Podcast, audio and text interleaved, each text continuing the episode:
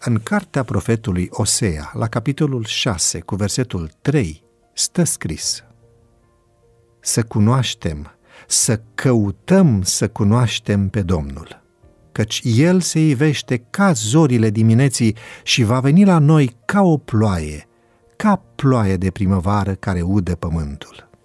Căsnicia este o artă, trebuie să o creezi în fiecare zi.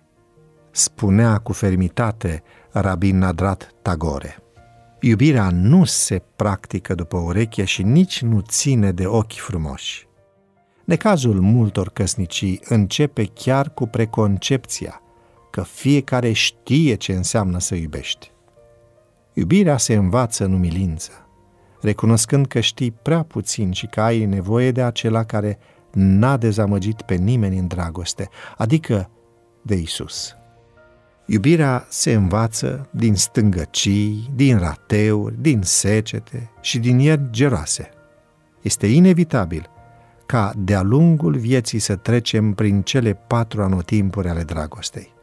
Fiecare sezon are frumusețea lui, dar trebuie să fim atenți atât la seceta care poate apărea, cât și la gerul care ne dă târcoale. În ce sezon te afli în căsnicia ta? Bate vântul? E soare? Plouă? Sau ninge și e rece? Aș vrea să vorbim puțin despre simptomele răcelii în viața de cuplu. Sunt semne care prevestesc iarna, doar că suntem prea preocupați de multele probleme cotidiene ca să observăm aceste simptome. Deci, cum știi că intri în anotimpul friguros al relației tale?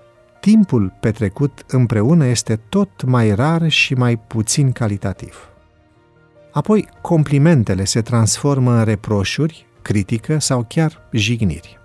Pe urmă, dialogurile degenerează în certuri repetate. Dispare sinergia și apare impunerea punctului de vedere.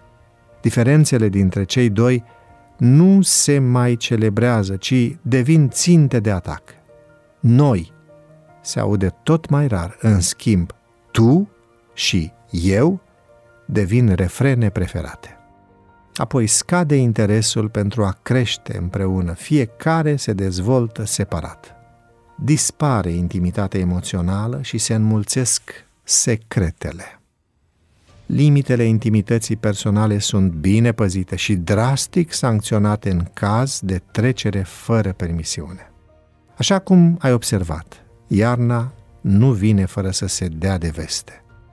Ea vine fie că ne-o dorim, fie că nu.